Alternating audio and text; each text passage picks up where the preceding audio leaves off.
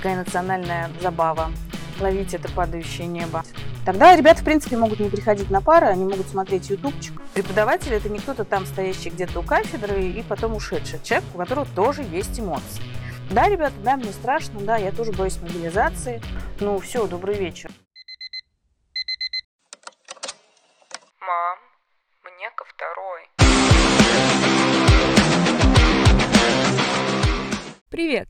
Вы слушаете подкаст «Мам, мне ко второй». С вами я, Сара Гусейнова, и сегодня мы поговорим с преподавателем кафедры коммуникационных технологий МГУ и кафедры массовых коммуникаций РУДН Анной Моревой о том, кто такой преподаватель, как продолжать чему-то учить студентов сейчас и о культуре доносов.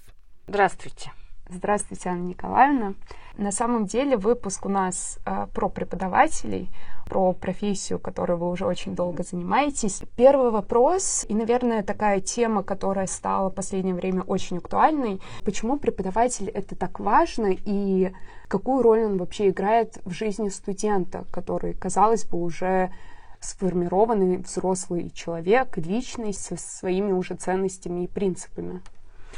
Ну, давайте я, наверное, начну отвечать на этот вопрос, конечно, с родной моей любимой индийской культуры. Вот там понятие гуру или гуру, оно основополагающее. То есть, когда встречаются люди, например, там из мира музыки, у нас обычно что спрашивают? Там, ты выпускник кого, чего и так далее. За редким исключением могут спросить, кто твой мастер, если ты, например, выпускник театрального вуза, там, или какая у тебя была мастерская или какая кафедра. А в Индии это, в принципе, нормально спросить, кто твой гуру. То есть поэтому уже определяют э, твой вообще, ну, буквально там в широком смысле антропологический бэкграунд. Э, конечно, невозможно сравнивать такие две разные культуры. У нас совсем к преподавателям отношение совсем другое. Но в связи с тем, что я свое студенчество помню, и оно не так далеко, и у меня там было несколько периодов студенчества, я себе пролонгировала бесконечно, то я могу сказать, что э, вот в моей жизни были такие преподаватели, на которых ориентировались, на которых хотели быть похожи, которые были мне интересными собеседниками, которые были э, моим даже моральным камертоном. В моем понимании это не просто нормально, даже, даже скажем так, в моем понимании это не круто, это наоборот нормально – то есть так и должно быть. Преподаватель это какая-то другая ступень. Это такой, опять же, как считают индийцы, высший пилотаж любви. То есть ты делишься тем, что ты знаешь. Вот такое предоставление знания студентам, слушателям, а, каким-то твоим ученикам, оно в понимании преподавания, оно основополагающее. Насколько важен преподаватель в твоей жизни, ты, конечно, решаешь самостоятельно, важен он или не важен, хочешь ты быть на него похожим или не хочешь на него быть похожим. Я, например, долгое время избегала преподавания в школе, потому что, хотя по первому базовому образованию я учительница, обычная причем, потому что, ну, вот мне не хотелось, мне казалось, что в этом есть много всяких там хлопот, которых мне хотелось избежать. То ли высшая школа, то другое дело высшая школа, да, думала я абсолютно опрометчиво. Вот ты там Пришла такая красивая, встала у кафедры, буквально пришла, говоришь и уходишь. Ну, конечно же, не тоже не тут-то было. Если ты хочешь что-то из себя представлять, если ты хочешь гордиться успехом своих студентов, если ты э, не хочешь за них стыдиться, если ты хочешь смотреть на них и думать, а, вот, как хорошо. Да, вот тут он понял, там он понял, тут он стал этим, тут он стал тем – то, конечно, сценарием пришла и говорю не ограничиться. А я прекрасно знаю там критику меня и моей манеры преподавания, и, в общем-то, э, все усиленно пытаются убедить меня, что я пионер-вожатая, но мне по-хорошему наплевать. У меня такой принцип преподавания, у меня выстроена такая коммуникация. Я преподаватель, который хочет говорить, может говорить, есть чем поделиться, я делаю это безвозмездно. И опять же, закольцовывая свой ответ, возвращаясь к индийской мудрости, я это делаю по большой любви. Вот вы сказали, что критикуют многие вашу манеру преподавания, но на самом деле мы проводили такой не то чтобы опрос, но мы спрашивали у студентов вообще, как они себя чувствуют в последнее время и так далее. И все это было выпуском радио, который никуда не вышел, кроме наших учебных э, каких-то дисциплин. И некоторые из ребят говорили о том, что им наоборот хочется, чтобы преподаватели говорили о чем-то больше, чем там э, лекционный курс. Как вы считаете, вот в свете последних событий на мировой арене, вообще в России, должен ли преподаватель э, узнавать у студентов или, возможно, просто интересоваться, как они себя чувствуют, что вообще, насколько сильно на них повлияла вся эта ситуация, которая происходит с нашей страной, с миром и соседними странами. Но вот меня в пединституте учили, э, я все время ее вспоминаю, моя замечательная абсолютно преподавательница по методике преподавания Галина Николаевна Левицкая, она до сих пор жива, дай бог ей здоровья, вот она все время говорила, что даже если небо упадет на землю, вы должны зайти в класс, в аудиторию и быть вот столпом стабильности. Что бы ни произошло, вы должны а, создать иллюзию спокойствия, даже если вам страшно, даже если вам а, тревожно, даже если у вас там какая-то внутренняя боль или какой-то экзистенциальный кризис, вы не должны себе позволить вот все это перенести на детей. На детей, на студентов, там, на слушателей и так далее. Это действительно очень хорошая схема, потому что, ну, вот э, я искренне пытаюсь так жить, что даже если небо падает на землю, оно у нас тут падает регулярно. У нас вообще, в принципе, теперь это такая национальная забава ловить это падающее небо. А, ну, прийти в аудиторию, показать, что нет, все, мы учимся, мы продолжаем, мы живем, мы развиваемся. Но это не значит, что если, например, у меня студенты спрашивают, а как вы себя чувствуете, я начну э, лукавить и говорить, нет, ребята, вы что, я вот там вижу свет в тоннеля, обязательно будет какое-то решение. Я действительно вижу свет в конце тоннеля, я действительно верю в то, что будет какое-то решение, я действительно верю в то, что будет какая-то развязка, которая будет логична и в ключе цивилизации, и в ключе культурного развития, и в ключе, а, я не знаю, там, наших с вами просто жизни, жизни и взаимодействия. Она действительно будет, это правда, потому что жизнь мудрая, и э, ну, не нам ее учить. Но это не значит, что мне сейчас не страшно. Или это не значит, что, например, если мои студенты, у нас были замечены такие, там занимаются и говорят друг другу какие-то абсолютно российские вещи, российские шуточки, а мы университет, который пропагандирует межкультурную коммуникацию. Это не значит, что меня это бесит, не бесит, не раздражает, я не злюсь. И, соответственно, да, я могу это высказать именно в ключе эмоций. То есть, ну, я не терминатор преподаватель это не кто-то там стоящий где-то у кафедры и потом ушедший человек, у которого тоже есть эмоции. Другое дело, что, конечно, эти эмоции должны быть в, каком-то, в какой-то упаковке ну, каких-то приличных манер. То есть швыряться предметами в мальчика, который назвал девочку из страны СНГ чуркой, я, конечно, не буду, но я найду слова, которые, ну вот, э, в прямом смысле там э, здорово его пнут. Я буду это делать, конечно, с раздражением и со злостью. Я не буду из себя изображать такую умную старицу, черепаху тортилу. Зачем? Потому что ну, это моя эмоция. То же самое сейчас и с тем, что происходит. Мы не можем выпасть из контекста. И в этом контексте мне так же страшно, как моим студентам.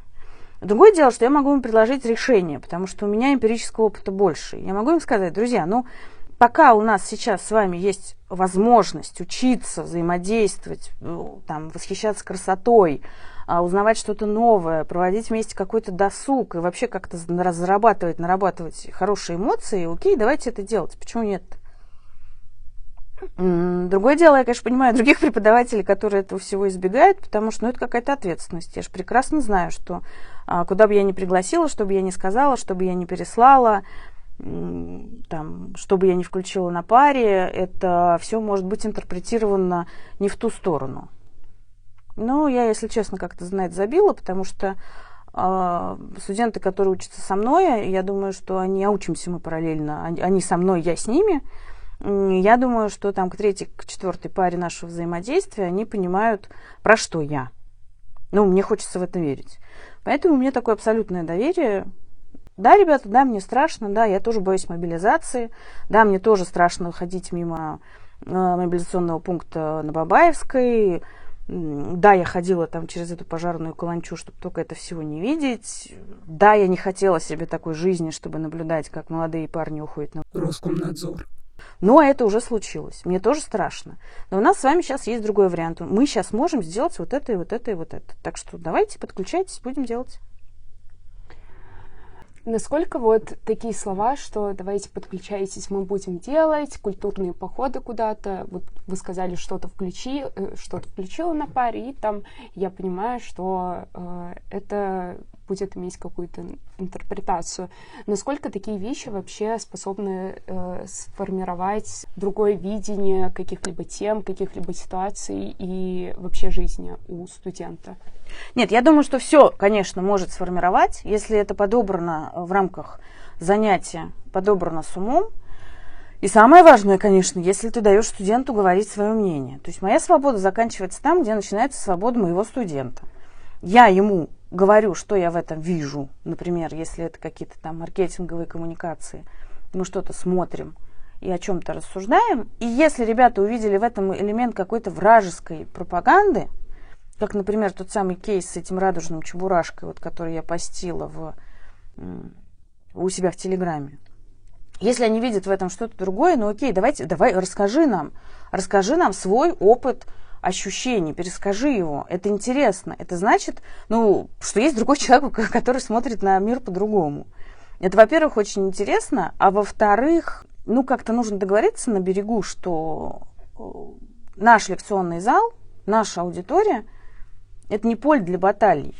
И вообще, ну, надо быть полными дураками, чтобы приходить в университет и бороться тут совсем на свете и с друзьями, и с ребятами, с которыми ты учишься, и с преподавателями особенно. Это для меня большая загадка. Это, конечно, может сформировать, но, если, но при условии, если ты дашь ему сказать. А если ты, конечно, эй, дружище, нет, твое мнение у нас тут не подходит, потому что у нас есть какая-нибудь повестка, и вообще мне сейчас не хочется модерировать, ты сейчас можешь уйти куда-нибудь не туда, мне не хочется это модерировать, мне твою мысль направлять в нормальное, здоровое русло не хочется. Ну, тогда, конечно, ничего ни на кого не повлияет, и ни о, каком, э, ни о какой воспитательной составляющей нет смысла говорить. Тогда ребята, в принципе, могут не приходить на пары, они могут смотреть ютубчик и, в общем-то, делать свои собственные выводы без преподавателя. Тогда зачем нам преподаватель и вообще зачем нам эта модель коммуникации преподаватель-студент? А, вот говоря об опыте вашем конкретно, когда вот эта воспитательная часть, воспитательная функция преподавателя пошла, возможно, вам не впрок, и даже наоборот обернулась для вас чем-то, ну, не очень приятным или, может быть, даже ужасным. Были ли такие случаи? У меня был такой инцидент осенью. Ну, я, в принципе, немножко подозревала, чем это может закончиться, но мне очень хотелось, чтобы это прозвучало, потому что э, образовательный мир, мир познания, он безопасный. Это мой прям категорический лозунг.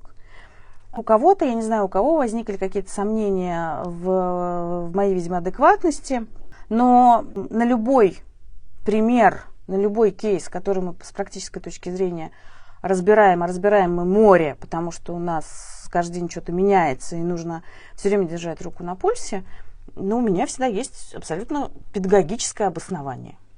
А потом, конечно, я призываю всех ориентироваться на законы Российской Федерации. Если вы читали закон, если вы видите в нем какие-то формулировки, которые могут быть интерпретированы и в одну, и в другую сторону, ну, просто нужно обходить такие ситуации.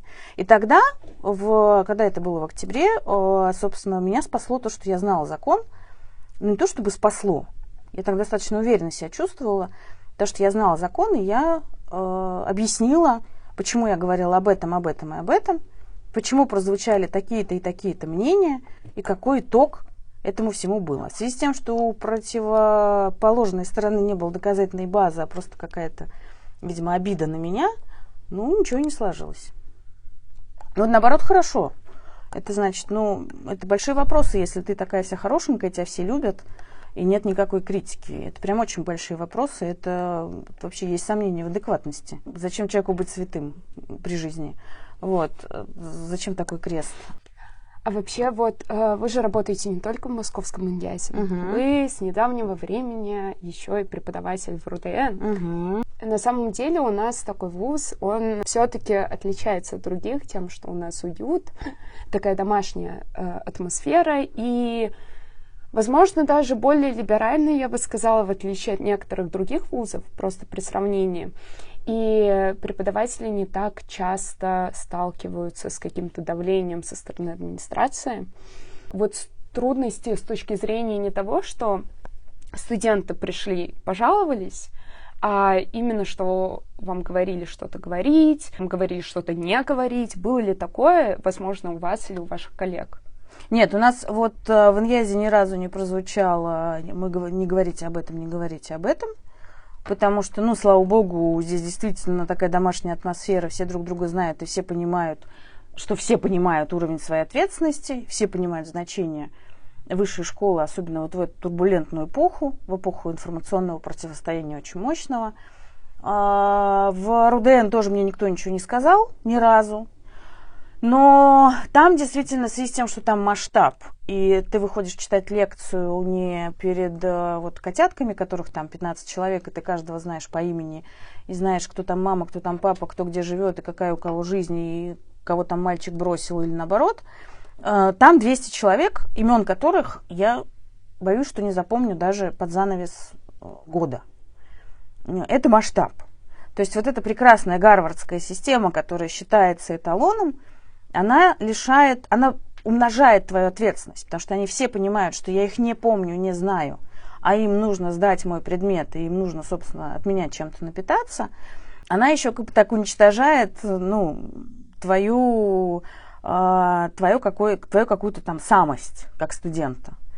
То есть, ну, мне некогда разбираться, кто из них там, в каком настроении. И поэтому, конечно, при этом масштабе предсказуемость минимальная. Но опять же повторюсь, что знание, знание каких-то базовых законов, особенно когда ты заходишь в аудиторию, оно, оно важно. Ну, то есть там страшно ли мне, например, что меня кто-то заложит, потому что я там сказала что-то двусмысленное, а ребенок это не так интерпретировал. А, Но мне просто будет не хотеться оправдываться, потому что в любом случае это будет э, звучать как оправдание. Но в целом, э, я думаю, что э, если я захожу в аудиторию с большим доверием, э, аудитория для меня безопасное место.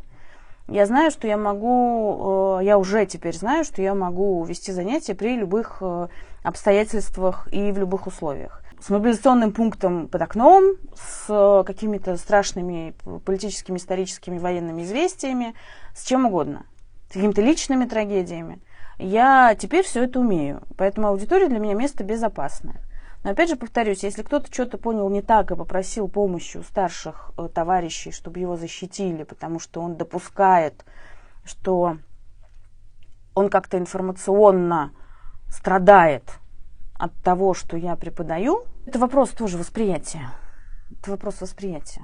Ну, пожалуется кто-то, ну, что, приду, объясню. У меня в план урок есть, в смысле занятия есть, а, презентация есть, э, все, все практические примеры, которые мы разбираем, есть. Я просто не думаю, что вообще кому-то, в принципе, нужна, нужно вот это разжевывание. Потому что это, на самом деле, это очень унизительно. И даже больше это унизительнее тому, кто пойдет и скажет, что а, вот она там что-то говорит не то. Это правда очень унизительно. И мне так радостно, что ну, ребята, которые сидят в моих аудиториях, они это понимают. Вообще, вот вы несколько раз сказали, что да, эмоционально тяжело, да, Мгм. вот преподаватель может сказать, что э, ему тяжело, страшно и так далее, а как вообще преподаватель вот, ну, студент, он, понятно, он пришел, поделился со своими друзьями чувствами, при таком хорошем преподавателе поделился с преподавателем, что он чувствует, получил эмоциональную какую-то э, поддержку от окружающих, и в приподнятом настроении ушел, да, пока ну, Мгм. там, не заглянул очередной Да, раз новости. у вас это проще, да, это правда. Да, у нас это проще, потому что, ну, у нас на курсе там сколько, 20 человек, Да, и да, да, да. мы успеваем Да. и там, и сям, и еще 50 раз встретиться в университете. Как преподаватель вообще справляется со своими эмоциями, со своими чувствами, и где преподавателю найти тот источник эмоциональной поддержки, который он дает студентам? ну, семья, потому что я, например, со своим преподаванием превратилась в абсолютную рыбку-гупию. Все обслуживают мои интересы, чтобы вот только я тут стала, тут доехала, тут записала, тут посмотрела. Это, конечно, какие-то вот прям друзья-друзья, которые, ну, что называется, soulmates, ни больше, ни меньше. Вся поддержка, во-первых, в том, кто рядом и у кого есть силы тебя поддерживать. Но не факт, что те, кто рядом, тоже не нуждаются в поддержке. Поэтому вся поддержка в самом тебе. И как бы не нужно здесь вставать на позицию жертвы и считать, что тебя должны все жалеть, вот это подкидывать. Нет, ты сам себе прекрасный вообще два весла. Ну, взял и погребли. Ну, куда-нибудь, как-нибудь, где-нибудь. Это тоже индийская традиция. Сесть на любой транспорт, обязательно куда-нибудь доедешь. Возвращаясь к теме того, что аудитория это безопасное место и страх того, что кто-то э, пойдет потом после пары скажет, что вот э, преподаватель сказал то, преподаватель сказал это. На самом деле случаев очень много в последнее время. Многих увольняли. Одними из таких стали преподаватели журналистики Константина Мирошникова и Владимира Сухова, уволил Московский международный университет. И вообще-то все, конечно, было завязано на событиях последнего года студенты пожаловались на их антивоенную позицию и их уволили. Это только один из случаев. А, на самом деле их очень много, и про них можно почитать, но мы сейчас немножко о другом. Вот это вот культура доноса, которая снова начинает формироваться, а, по крайней мере, так это выглядит с позиции студентов, которые, в общем-то, не доносят. Но вот эта культура доносов, она как по вашему мнению, разобщает ли университетское сообщество как преподаватель-студент и, э, в принципе, студентов э, как вот такую такое сообщество каких-то единомышленников. Ну да, друг с другом. Нет, разобщает, конечно. Для меня вообще это большая загадка, э, потому что это явление появилось у нас не так давно. У нас неожиданно юные да даже не юные, дети, даже не молодые люди, а дети, старшеклассники и первые курсы э, взяли манеру жаловаться сразу, просто сразу папе римскому. То есть, ну, без промежуточного звена. По, буквально по Высоцкому. То есть, если вы не отзоветесь, мы напишем спортлото. В чем я вижу здесь проблему? То, что они, конечно, молодцы, пишут, знают свои права, отставят, это все молодцы, красавчики, продолжайте. Но а, здесь получается какая-то а, какая такая кривобокая модель, потому что вы хотите решить проблему, и вы искренне считаете, что каким-то сообщением куда-то вы решите проблему. Но у вас выпадает начинка. Вы идете куда-то сообщать, не выяснив самим объектом, что делать вообще с ним, то ли он это имел в виду, не задавая никаких уточняющих вопросов, не ставя в известность, может быть, какого-то руководителя, который находится между условным преподавателем там, и папой римским, сразу хвататься за какое-то вот это самое высокое знамя. Ну, во-первых, это, конечно, жизнь это исправит, потому что я думаю, что это все-таки побочное явление молодости. А с другой стороны, если в условиях, что мы с вами учимся медиакоммуникациям и вообще коммуникации, в принципе, как явлению глобальному, то это в очередной раз доказывает, что вы ни черта не понимаете ни в предмете, ни в профессии, ни в чем-то. То есть э, не хочется говорить это слово, но журналисту, пиар-специалисту или даже рекламному креативщику вот именно таким быть западло. Не пытаться решить вопрос ступенчато, а сразу прыгнуть вот на этот финиш. Что касается вообще вот этой жалобы на то, что кто-то что-то не то сказал, а у меня тоже вопросы большие к тому, кто идет эту жалобу писать. Что значит, кто-то что-то не то сказал? А почему не то? Это твоя оценочная категория. Ну иди подискутируй. Если ты дал этому оценку, значит в голове твоей варятся какие-то термоядерные кашки, а у твоего собеседника кашки совсем другие. Сопоставив ингредиенты, это э, может быть, все не так плохо. Другое дело, что, конечно, я не исключаю случаев, когда какая-то позиция звучит очень жестко и транслируется очень жестко. И преподаватель, конечно, это такие медные трубы, что ты можешь, конечно, попасть в этот капкан, и считать, что вот они тебе доверяют, они тебя любят, э, они молодые, они тебя слушают, ты для них преподаватель, это статус, это авторитет, ты носитель уникального знания, поэтому ты сейчас можешь транслировать все, что хочешь, ну и, соответственно, как ты заигрываешься, начинаешь действительно это транслировать. Я тоже этого не исключаю. Но для меня большая загадка, почему это нельзя выяснить глаза в глаза. Ну, это правда. То есть это, это, это то же самое, что сообщить о разводе заказным письмом жене, с которой ты там прожил 20 лет потому что тебе, ну, у тебя в лом разговаривать. Также, ну, сходи, выясни. И, конечно, если там преподаватель будет тебя трясти за грудки и кричать, что там какие-то анти-неподходящие лозунги, конечно, тогда имеет смысл обратиться к тем, кто старше, кто опытнее, кто более специалист. Но если преподаватель с тобой просто рассуждает и говорит, дружище, ну, у меня такое мнение, я смотрю на это вот так, вы смотрите на это вот так. Потом, к великому сожалению, аналитика-то отсутствует. Как-то все идут жаловаться на преподавателей по одинаковым шаблонам. Жаловаться на, там, я не знаю, на манеру преподавания по одинаковым шаблонам, на политические высказывания по, по одинаковым шаблонам. То есть вот э, все жалобы, они одинаковые, друг, похожи друг на друга. И тут, конечно, есть вопросики. Потому что если бы случаи были разные, запросы были бы разные, тогда здесь можно было бы говорить о каком-то, о каком-то, о каком-то, я не знаю, ну, вообще о какой-то семантике. А в связи с тем, что все идет под одну гребенку, еще раз повторю, есть вопросики. Просто зачем? Зачем тратить на это жизнь? Зачем? Скажите мне, пожалуйста. То есть, если собрались жить 500 лет, ну, пожалуйста. Но 500 лет не живет даже Стив Джобс, как мы видим. Сейчас даже не нужно тратить на это э, время.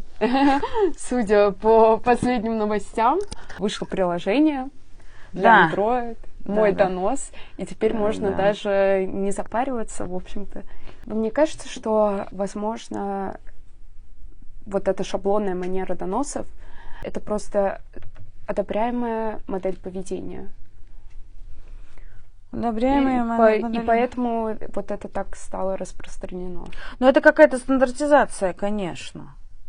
И в этой стандартизации прописаны какие-то, может быть, опасения. Но всегда проще запретить, чем поговорить, я понимаю. И когда у тебя аудитория 200 человек, всегда проще выдать инструкцию, сказать, не говори это, это, это и вот это. Я не уверена, что это одобряемая модель поведения, потому что общество неоднородно.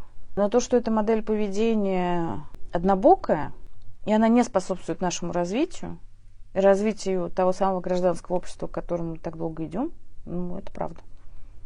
А чему она способствует? Она способствует разобщенности, нездоровой эмоциональной атмосфере, оно способствует постоянному вот этой, вот этой какой-то прижимистости, не свободе, что всегда нужно знать, что вот тут нельзя, это нельзя, там нельзя. Ну вот я, например, знаю, что там нельзя курить в помещениях. Это, это один, один момент.